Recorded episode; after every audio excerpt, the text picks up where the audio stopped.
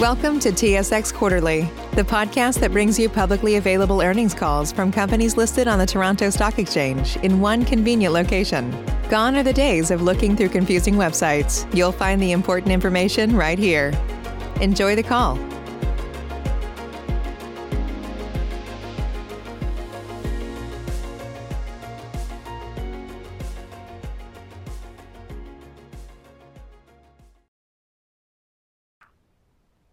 Good morning. My name is Rob, and I will be your conference operator today. At this time, I would like to welcome everyone to the Home Capital Group fourth quarter 2021 financial results conference call. All lines have been placed on mute to prevent any background noise. After the speaker's remarks, there will be a question-and-answer session. If you would like to ask a question during this time, simply press star followed by the number one on your telephone keypad. If you would like to withdraw your question, again, press the star one. Thank you. Jill MacRae, Head of Investor Relations, you may begin your conference. Thank you, Rob. Good morning, everyone, and thank you for joining us today. Our agenda for today's presentation is as follows. We'll begin the call with remarks from Yousry Bissada, Home's President and CEO. Brad Kotush, our CFO, will then review our financial performance, which will be followed by a question-and-answer period for participants. We have a few members of our senior management team with us on the call to help answer your questions. On behalf of those speaking today, I note that this call may contain forward-looking statements and that actual results could differ materially from forecasts, projections, or conclusions in these statements. Please refer to our advisory on forward-looking statements on page two of the presentation. I would also remind listeners that Home uses non-GAAP financial measures to arrive at adjusted results, and that management will be referring to both reported and adjusted results in their remarks. I'd now like to turn the call over to Yousry Bissada. Good morning, and thank you for joining us today for our 2021 fourth quarter and full year results conference call. In addition to our results, I'll also spend some time talking about what we see ahead of us in 2022. Let me start with what we announced today. We reported fully diluted net income per share of 4.78 dollars in 2021, an increase of 44% over 2020. This is the second straight year that we've reported year-over-year earnings growth above 40%. We achieved a 15.1% return on equity. We are pleased to announce the initiation of a regular quarterly common share dividend in the amount of $0.15 per share. We grew our mortgage originations by 27% year-over-year to nearly 8.9 billion. Of that, our Alt-A mortgages were 6.3 billion, an all-time record. Brad will share more details on the above. Over the last four years, we have delivered consistent increases in our earnings and our return on equity, as shown on slide four. Our share price performance during that time is the highest of any of the banks. On the capital front, we returned over 360 million to shareholders through our share repurchases, including our 300 million substantial issuer bid completed at the end of December. In total, we bought back 8.9 million shares during the year, or about one-sixth of all the shares that were outstanding at the beginning of 2021. Looking back, 2021 was an eventful year. Once again, we began the year faced with uncertainty due to COVID. But this time, informed and strengthened by our earlier experiences, we entered 2021 with confidence. This is because medical science has introduced vaccines that promise to make normal business operations possible. We had an even better understanding of the ways COVID has impacted the housing market. We knew how important it is for people to have the opportunity to buy and keep their homes. Our people have shown themselves to be capable and resilient in the face of constantly changing working conditions. Each of our business units rose to the challenge of a volatile year, starting with our sales and underwriting teams. They worked hard throughout the year and delivered impressive volume growth while staying within our risk appetite. That included a return to pre-pandemic underwriting conditions in all areas by mid-July. They delivered the quality of service that our broker partners have come to expect from us. At Investor Day, we shared information about how we value our broker partners and work with them. Our deposits and funding teams were equally active. Deposits to our Oaken channel grew by more than 10% during the year and now make up over 31% of our overall total deposits. We returned to the RMBS market with two cross-border offerings totaling 765 million. We added a whole loan sale program for insured mortgages with a range of financial counterparties and participated in the bank-sponsored securitization conduit. Our IT team implemented the transformation of our core mortgage banking system. We launched a mobile banking app for our Oaken customers and upgraded the functionality of our LOFT platform for better engagement with our broker partners. We are continuing to find ways to use robotic process automation to perform repetitive tasks. The benefits of Ignite, our internal multi-system upgrades, are not just process efficiencies, but an improvement in the type of work we're able to perform, including the quality of engagement with our brokers and customers. Our HR team led us in adapting to a virtual work from home, to a hybrid work from the office, and back to virtual work from home. Pivoting in our work environment has become the new norm. Even with these challenges, we won a number of Best Workplace awards, including Best Place for Hybrid Work this week we won. We are proud of our home and of our culture. We welcomed Betty DeVita as a new director. Betty's years of experience in banking and payments make her a valuable asset to our board. On our leadership front, we added bench strength. In January of this year, we welcomed Brian Leland as EVP Underwriting. Brian comes to us with over 20 years experience in all aspects of building and growing residential mortgage teams. He started his career at Home Trust, and we're pleased to welcome him back. We also welcomed Mike Henry as our EVP of Digital and Strategy. As a senior executive with more than 25 years at a major bank, Mike brings strategic and deep financial service experience to our team. As we look ahead, we have reasons for optimism in 2022 as well. The housing market is starting 2022 the way it ended in 2021, with strong demand supported by low interest rates, growing consumer savings, and intergenerational support.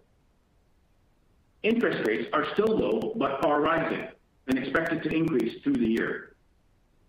We're not too concerned at this point about the impact on credit quality from rising rates because of the cushion from the B-20 stress test, along with our own prudent underwriting criteria. It is likely that higher rates will reduce but not eliminate demand for home ownership. The impact of rising rates on affordability can also be mitigated by buyers changing the location or the size of their home purchase. We believe that the mortgage broker community is best suited to help Canadians understand the impact of these changes. Demand for home ownership is still strong, and it will be supported by growing immigration numbers, a growing cohort of millennials buying their first homes, and a return to employment growth. As working conditions evolve, we could see more transactions driven by changing housing needs. Our funding teams expanded our funding capabilities and have just issued our latest RMBS offering, benefiting from growing investor interest in this attractive instrument. On our capital strategy, we are on track.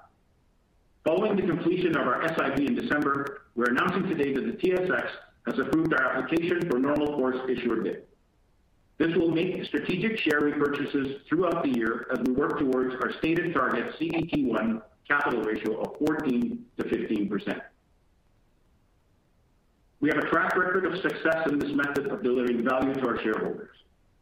In mid-2017, the company had over 80 million shares outstanding.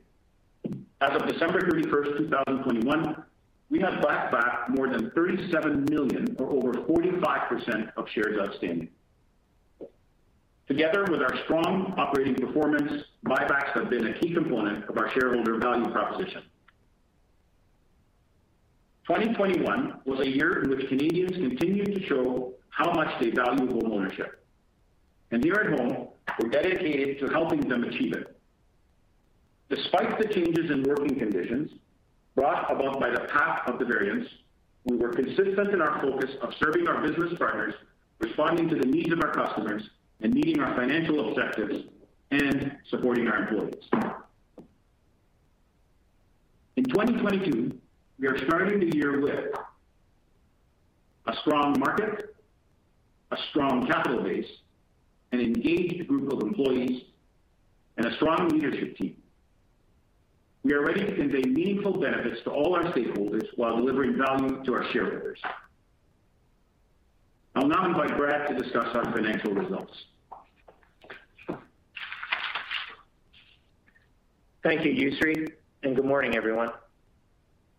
Starting on slide seven this morning, we reported net income of 52.7 million and diluted earnings of 1.04 per share for the fourth quarter of 2021. Adjusting for items related to our Ignite program, net income for the quarter was $53.7 million or dollar 1.06 per share. This will be the final quarter that we will be adjusting our reported results in relation to our Ignite program as it draws to a close in 2022. Full year 2021 earnings were 244.7 million or 4.78 per share. Our reported earnings per share increased by 43% over 2020, continuing our trend of delivering strong growth in earnings per share throughout a volatile period for the economy and the housing market. Book value per share, as shown on slide eight, grew by 12.7% year-over-year to 36.55 dollars, and our return on equity was 12.4% during the quarter and 15.1% for the full year. Once again, we generated double-digit return on equity despite carrying significant capital above our target range for most of the year. Following the conclusion of our substantial issuer bid at the end of 2021, we ended the year with 18.43% in CET1 capital, moving closer to our target range of 14%-15%. Slide nine shows the factors contributing to our growth in earnings per share for the full year. Our net interest margin was 2.56% for the year, compared with 2.46% in 2020. The year-over-year increase in NIM is mainly due to lower funding costs and added 0.26 to our earnings growth, somewhat offset by a decrease in non-interest income. Reduction in non-interest expense added a further 0.19. Overall, pre-tax, pre-provision net income increased by 10% over 2020.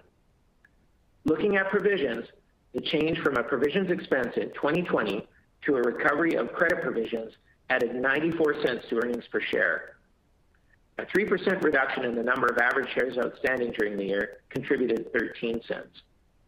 Our expectation, based on our current outlook for interest rates, asset mix, and competition with other lenders, is that there will be a decrease in our net interest margin in 2022, and the impact on net interest income will be offset by higher loan balances. Looking at our lending operations on slide 10, originations in our single-family residential portfolio grew by 52% in the fourth quarter, 44% for the year.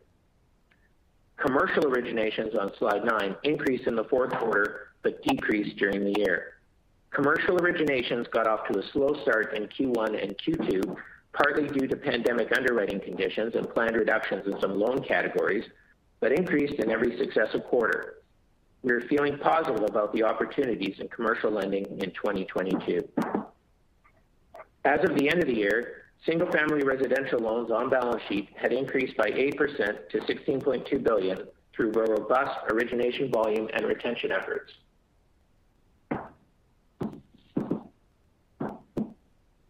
Commercial on-balance sheet loans declined to 1.8 billion, with the largest year-over-year reduction in exposure to retail stores. Deposits gathered through our Oaken channel grew by more than 10% during 2021 and make up more than 31% of our total deposit funding. Significantly, deposits gathered through deposit brokers decreased year-over-year as we were able to diversify our funding sources. Oaken savings accounts were just under 24% of total Oaken deposits at the end of the year. We expect the percentage of demand deposits to decrease as higher interest rates make term instruments more attractive and as a reopening of retail, entertainment, and travel options give customers more outlets to spend the cash balances they built up during pandemic restrictions. We are getting good customer response to our digital banking app and look forward to further continuous agile enhancements to this app. During the year, Home made significant progress in our objective of diversifying our funding base. We executed whole loan sales of our insured mortgages with several financial counterparties, participated in a bank-sponsored securitization conduit, and completed two successful cross-border offerings of residential mortgage-backed securities. In 2022, our funding initiatives are gaining momentum. We have doubled the size of securitization conduit to 500 million, and it will be an effective source of funding for our classic mortgages. We have just priced the first RMBS offering of 2022. The A tranche of 425 million was priced at 2.63% and is expected to close on February 23rd. We continue to see strong credit performance in Q4, even while the Omicron variant added uncertainty to the outlook for economic recovery. The base case inputs to our economic model show an improvement in employment through the year and modest appreciation in housing prices. After reporting reversals of credit provisions for the first three quarters of the year, we had provisions for credit losses of about 1 million dollars in the fourth quarter, or 2 basis points of gross loans on an annualized basis. There was a modest reversal in provisions on impaired loans identified as Stage 3 and a provision of 1.3 million in our loans designated as Stage 1 and Stage 2 in both our single-family residential and our commercial loan portfolios. Going forward, we expect credit provisions on both our retail and commercial performance portfolios to be similar to pre-pandemic levels. Net write-offs for the year were 0.6 million dollars, or less than 1 basis point of gross loans. Looking at the full year, we booked a reversal of credit provisions on Stage 3 loans totaling 10.3 million dollars and a provision reversal of 23.4 million dollars on performing loans for a total of 33.7 million. This was due to the impact of an improvement in the forward-looking economic models used to estimate credit losses, loan repayments, and a lower balance of loans in Stage 3. Slide 16 shows details of our allowance coverage. Total allowance for credit losses was 36.5 million at the end of 2021, which is a decrease of 48% from the total of 70.8 million one year earlier. Approximately 80% of the allowance is attributable to Stage 1 and Stage 2 loans. Allowance coverage of non-performing loans increased to 22.8% as of December 31st. Turning to slide 17, we provided details of our non-performing loans by business line. Our credit quality continues to be strong, reflecting a steady improvement from previous quarters.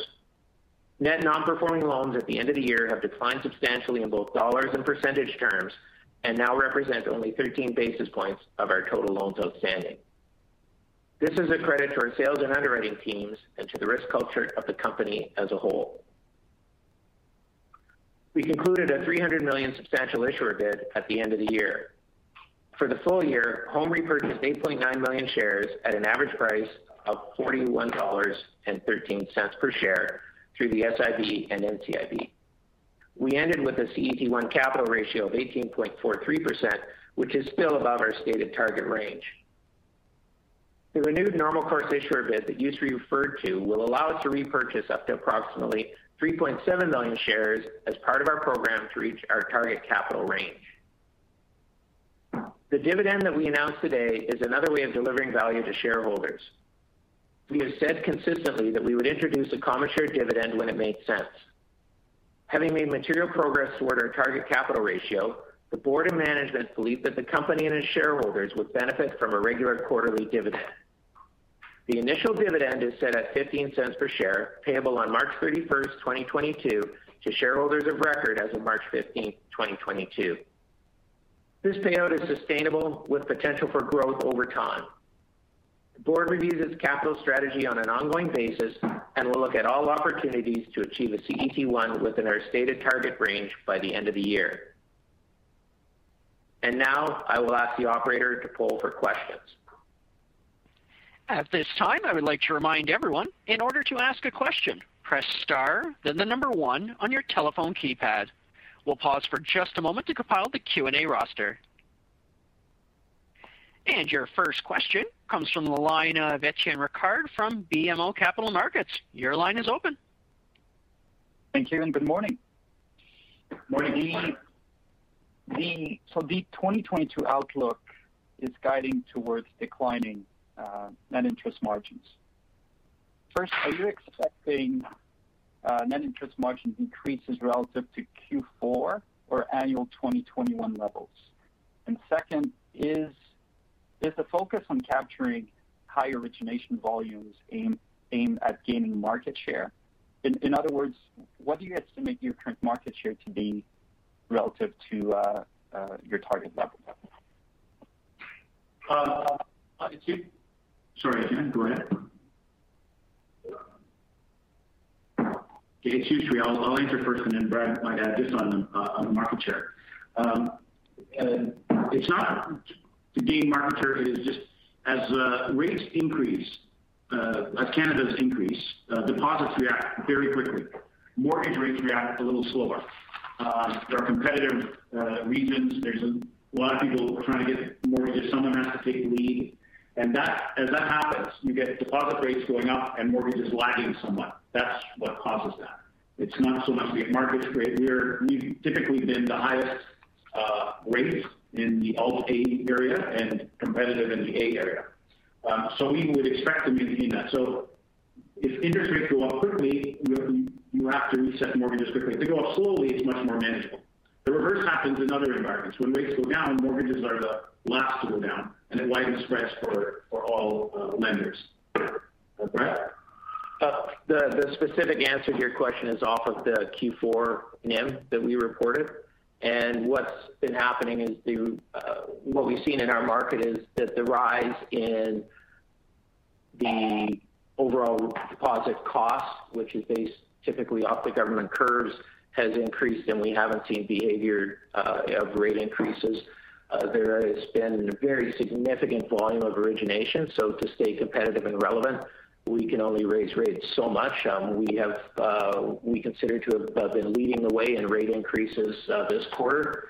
And we the path that we see is certainly the announcement today, Bank of Canada expects to raise rates. We saw rates go up on the curve 10 basis points.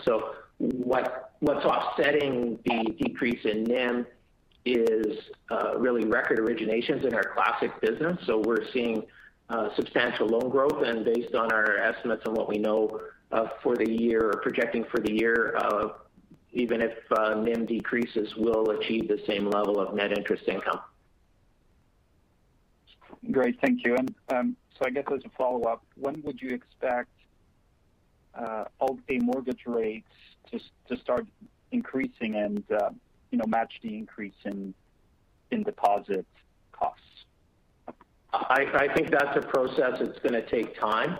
Uh, what I can say is we have raised rates, um, and uh, we'll continue to raise rates to match increase in deposits. What happened was there was probably around a 2.5-month to 3-month lag in matching those increases.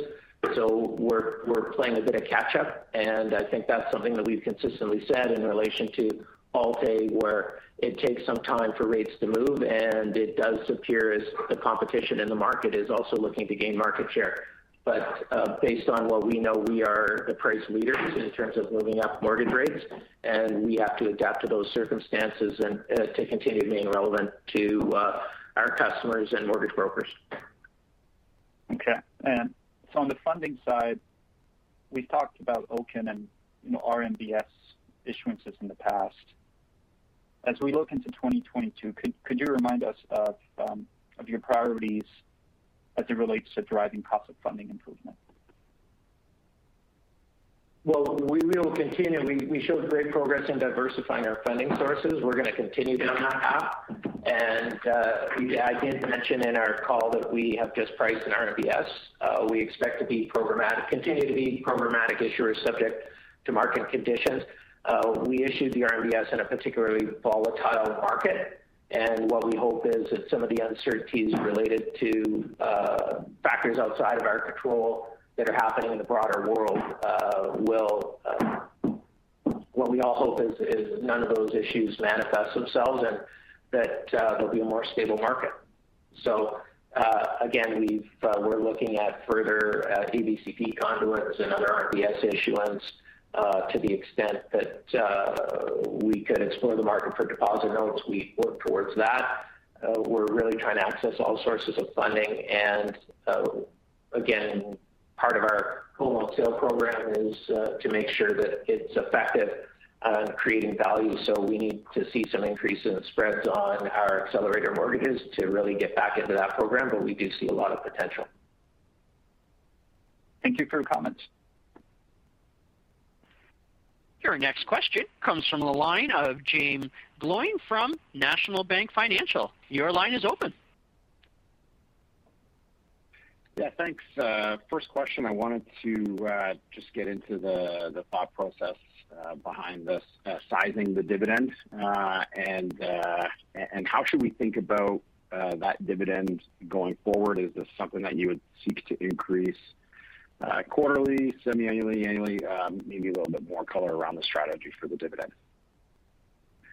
Yeah, sure, James. Uh, our strategy is to keep it consistent um, for the year. However, uh, that may change subject to circumstances, and those circumstances would probably be more biased to an increase.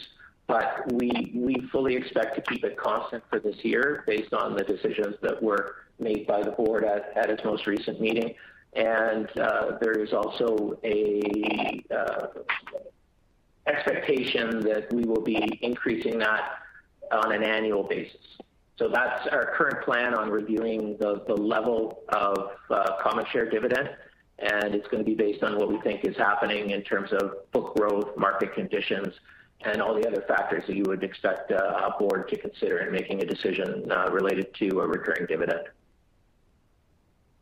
Okay, great. But uh, and then on the factors that went into sizing the dividend, it looks to me like it's at the low double digits percentage basis on a payout ratio versus EPS. What led you to what led you to start with that level of a payout ratio or any other considerations that were factored into the decision? Well, we still think that our shares are undervalued, so we're going to buy them back and are devoting capital to those sorts of uh, repurchases. But we did uh, think it was the appropriate time to start a recurring dividend. So that's why we picked a relatively low payout ratio. Uh, historically, uh, the company paid between 20 to 25 uh, percent when it was not. Uh, I think there were a couple of NCIBs and SIBs, but primarily most of the return of capital was done through dividends. So thinking years ahead, that that's probably a place that we would get to. Save big on brunch for mom, all in the Kroger app.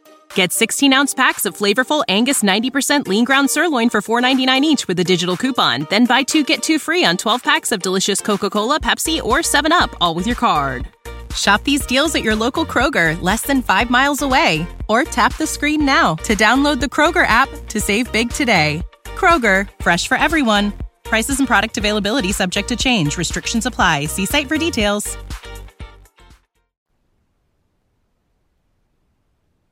Okay, great. Yeah, that's uh, that's fair enough.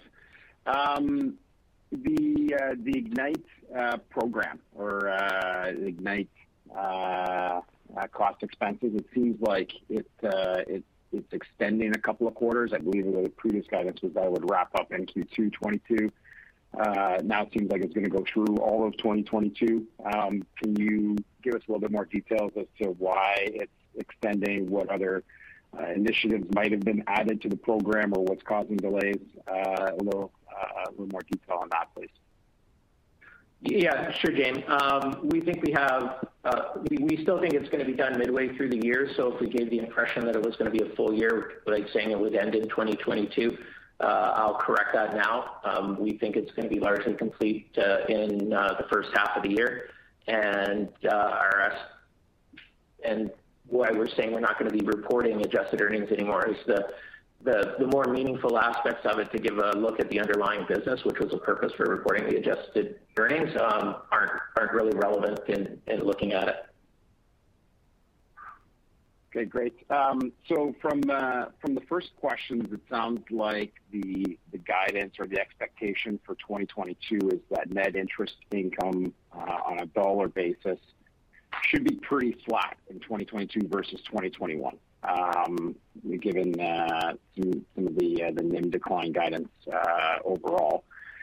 Is that a fair characterization for net interest income? And then some follow-ups just in terms of the movements within that.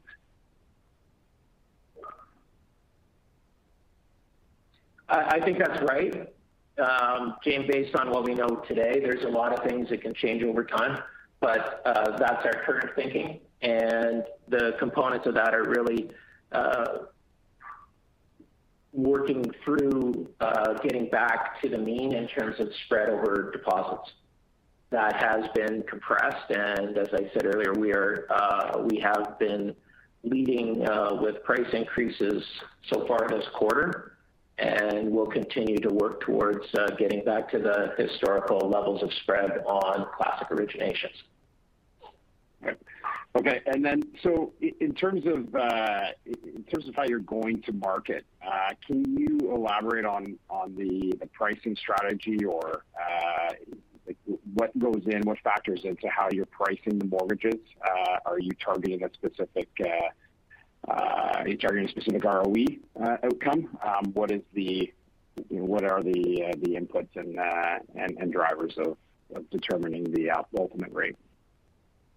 Hi, Jaeme. It's Yousry. Um, yeah, ultimately, we're driving towards the ROE targets, which, you know, subsection is NIM, which is subsection is the spread obviously between deposits and mortgages.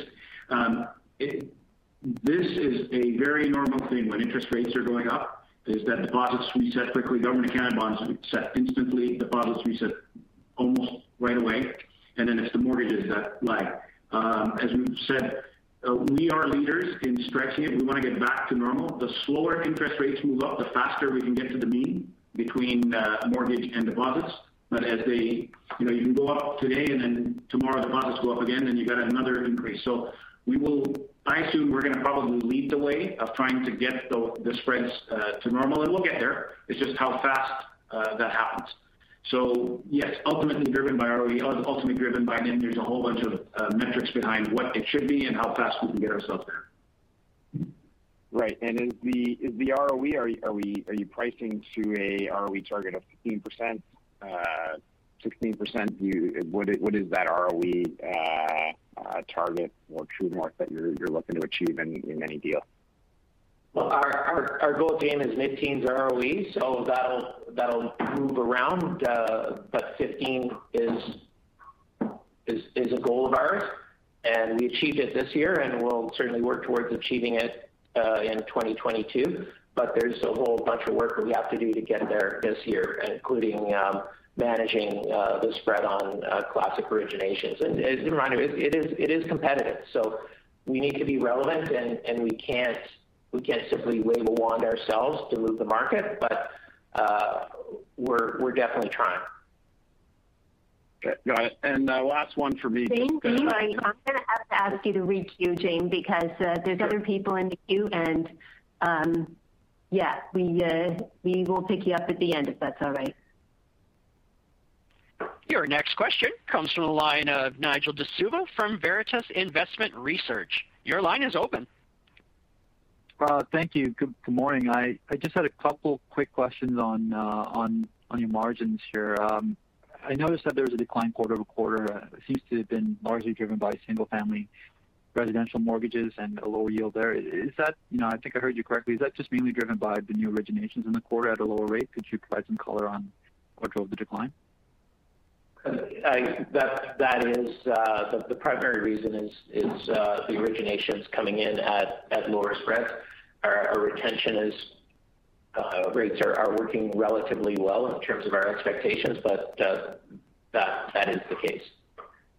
Okay, great. And uh just on term deposits, if I could maybe get some insights on the pricing dynamics in the rising rate environment. I think you mentioned that Uh, rising rates are attractive from a market dynamic standpoint for uh, your term deposit uh, funding. But in terms of pricing, compared to lower rate term deposits on the market, does the spread between your your term rates and uh and competitive term rates narrow in a rising rate environment? Is it maintained? Could you just kind of shed some color on how the pricing dynamics might play out?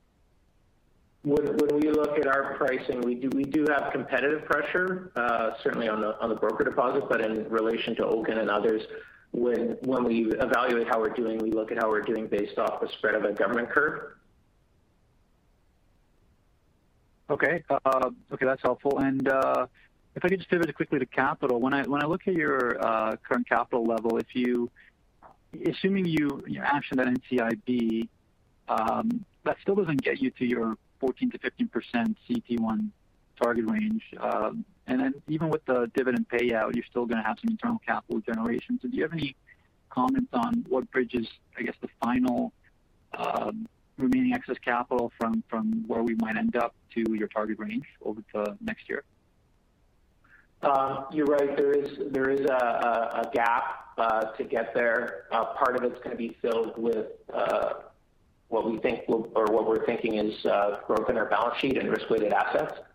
So that's gonna absorb some of it. And when we get closer to the end of the year, we'll evaluate whether uh, it makes sense to uh, retain capital to fund future growth, or you know, look at higher rate dividends in the next year. What we're really trying to do is work towards a range in the best way that's gonna create value for shareholders. And looking at it now, uh, we'll know uh, as we progress throughout the year what the best alternative would be. For example, one could be another choice could be another substantial issuer bid, and that's the potential to uh, get there relatively quickly with one transaction.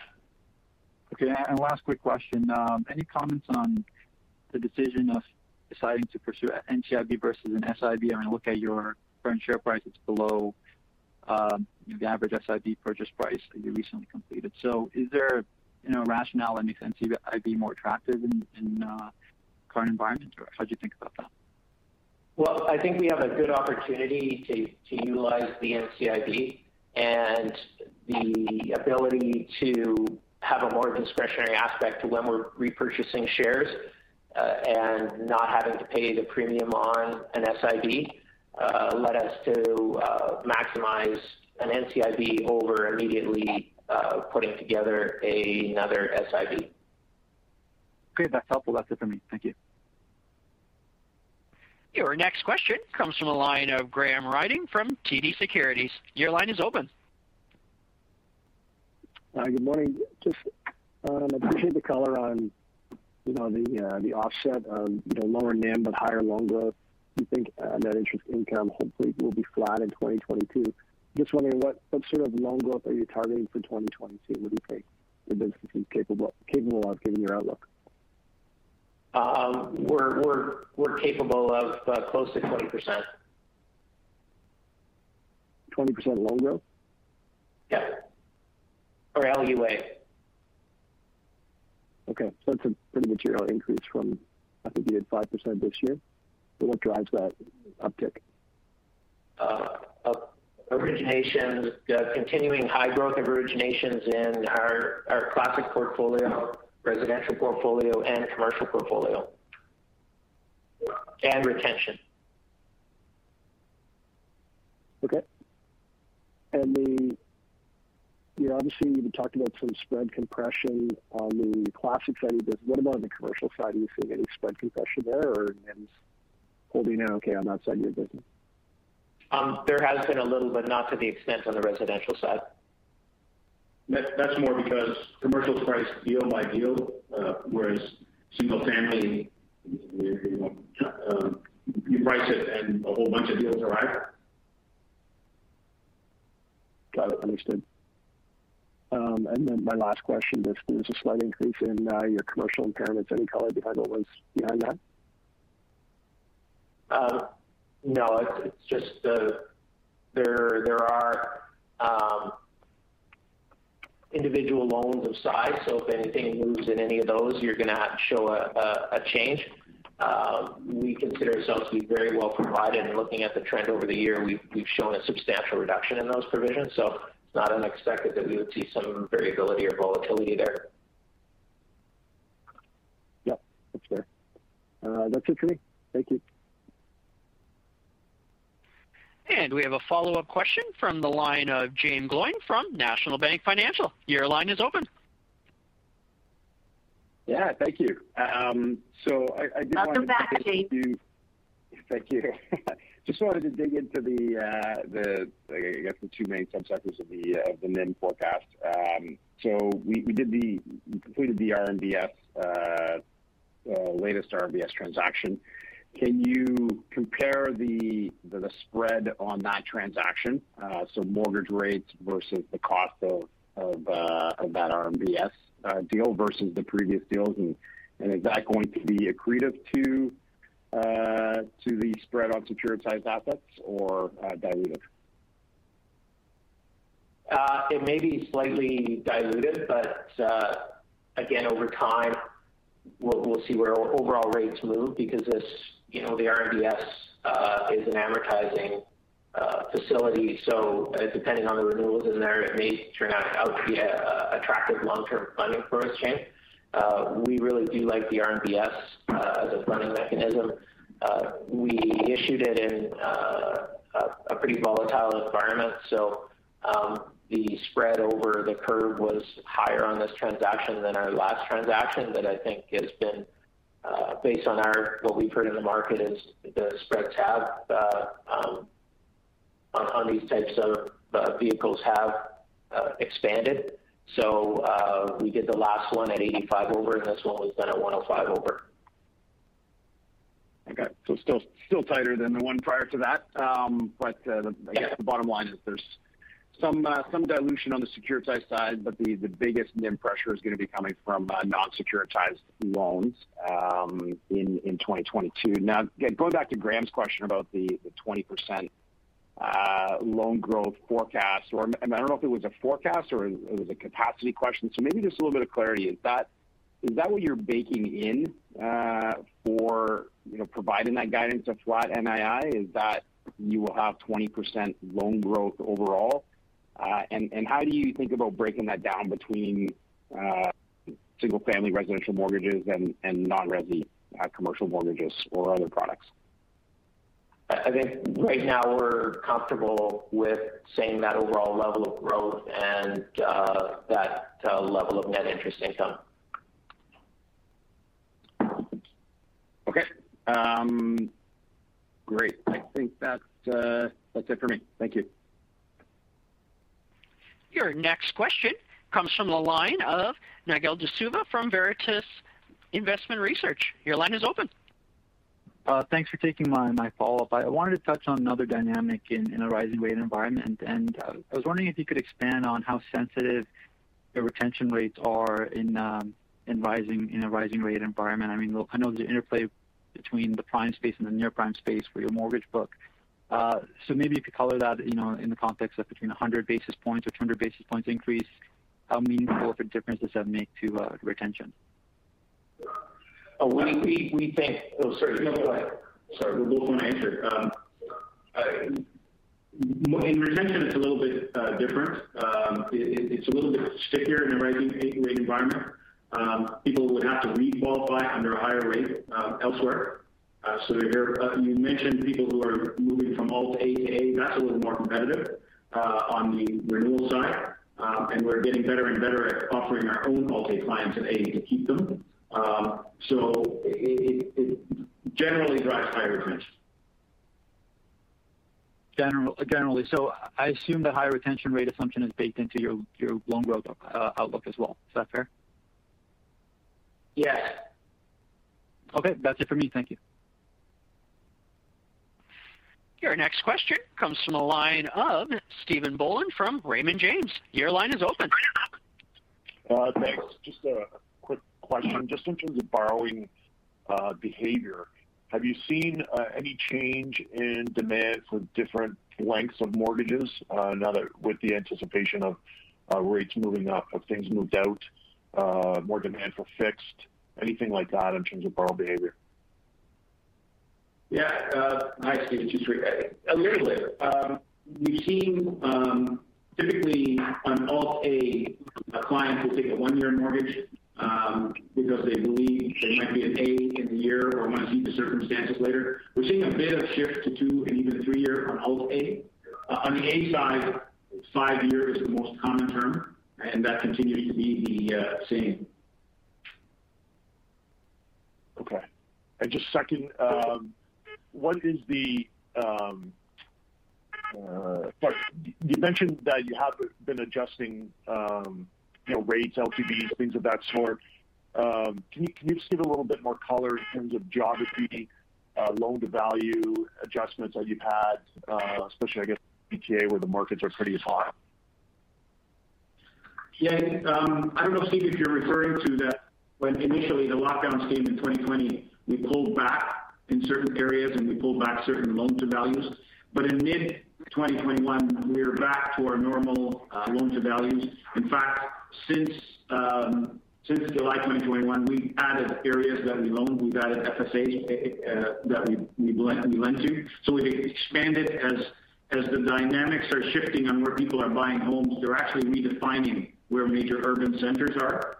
We uh, look we look at that, we study it exhaustively to look at liquidity to understand the market, and then when we get comfortable, we expand. So today we are lending in more than we would have last year and certainly more than we would have in 2020 and uh, back to our full risk appetite adjustments of LTV, which is generally up to 80% on Alt-A. Okay. So again, you're not concerned with the you know the rising you know average prices here, especially in the GTA like that. Um, you're still comfortable with your levels?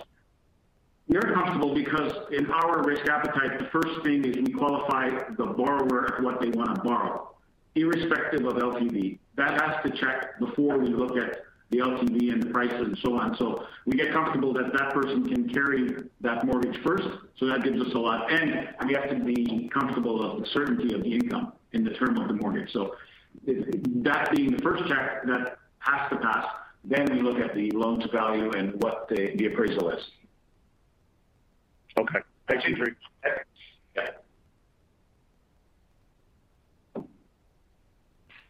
Again, if you would like to ask a question, press star, then the number one on your telephone keypad.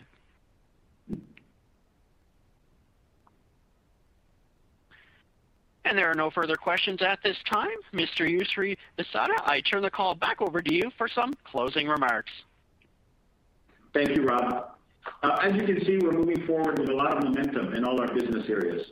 We'll continue to execute our strategy to grow business while returning capital to our shareholders through our NCIB and common share dividends. Thank you all for attending, and we look forward to speaking with you again soon.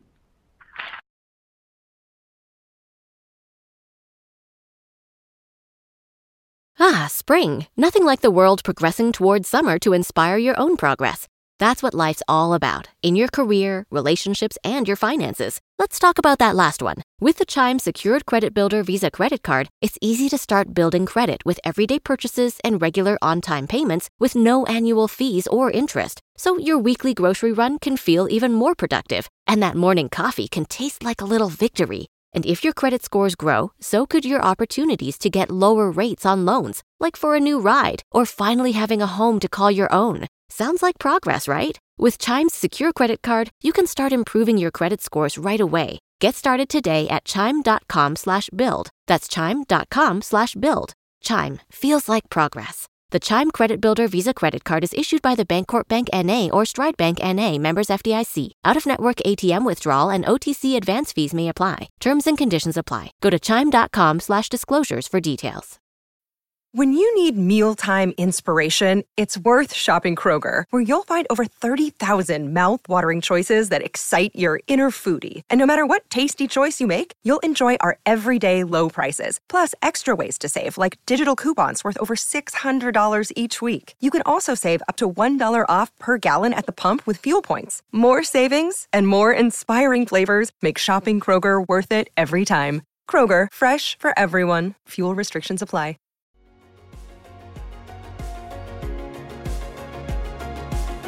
Thank you for listening to TSX Quarterly. If you enjoyed the cast, remember to leave a good rating. And remember, for any additional inquiries, please consult the company's investor relations section on their website. See you next time.